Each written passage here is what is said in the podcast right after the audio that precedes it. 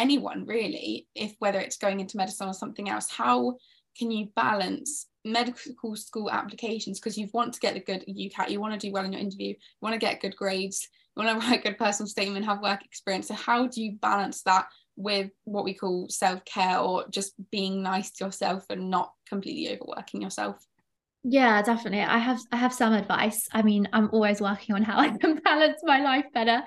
I know people on the podcast won't be able to see, but I've got a huge list. Oh, it's blurry for some reason, but I'm a massive fan of a list. I write every single thing down, every small thing. And I think what we were talking about earlier as well relates to this in terms of having goals and, you know, celebrating your achievements. I actually think we should be breaking down those goals into real bite-sized chunks. You know, if it's your personal statement, and I still do this, if I have to write something, I'll put on my list, I'll put, you know, write 100 words, sometimes even less than that, but just really breaking down the goal. And don't try and do something all at once. I mean, if it's something like writing something, definitely putting something on paper on your laptop and then coming back to it in a day's time, in a week's time, and then just gradually giving yourself enough time to gradually come back to it. And I suppose that's the same with, you know, things like the UCAT revision. Don't try and, like, I know it's classic that everyone says don't cram, but definitely just break things down. You know, maybe say I want to do 10 practice questions on abstract reasoning today, or gosh, this is really testing my knowledge, whether I can still remember the different sections. But just breaking everything, every goal down, and then celebrating each of those small goals. You know, it's classic, the whole like ticking things off a to-do list. I'm a massive crosser off, aggressively crossing things off with my pen, and that's really satisfying. And then, you know, I can sit down and see now that all the things that I have achieved today, because I know that my brain suddenly will tell me, oh, I haven't done enough, or I should have done more, but actually I can now see I've done those things. So definitely breaking things down.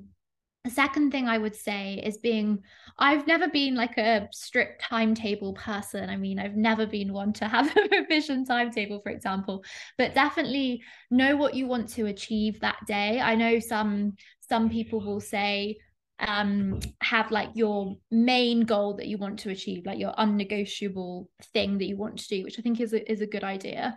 I think if the task is going to take you less than, I think, 10 minutes or so, then just get it done. But definitely, as much as I'm not a timetable person, definitely trying to make sure that you don't work past whatever time it is. For me, it varies depending on the year.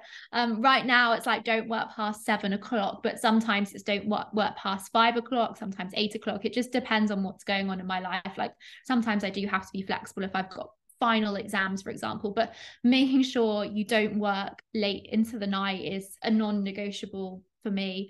And I think even one thing that I always do, which sometimes raises eyebrows, is even up until a day or two before of an exam or a deadline, I never neglect my social life. Yes, I might not go out and see my friends 5 times a week. Oh, I don't want my on about. I don't do that normally.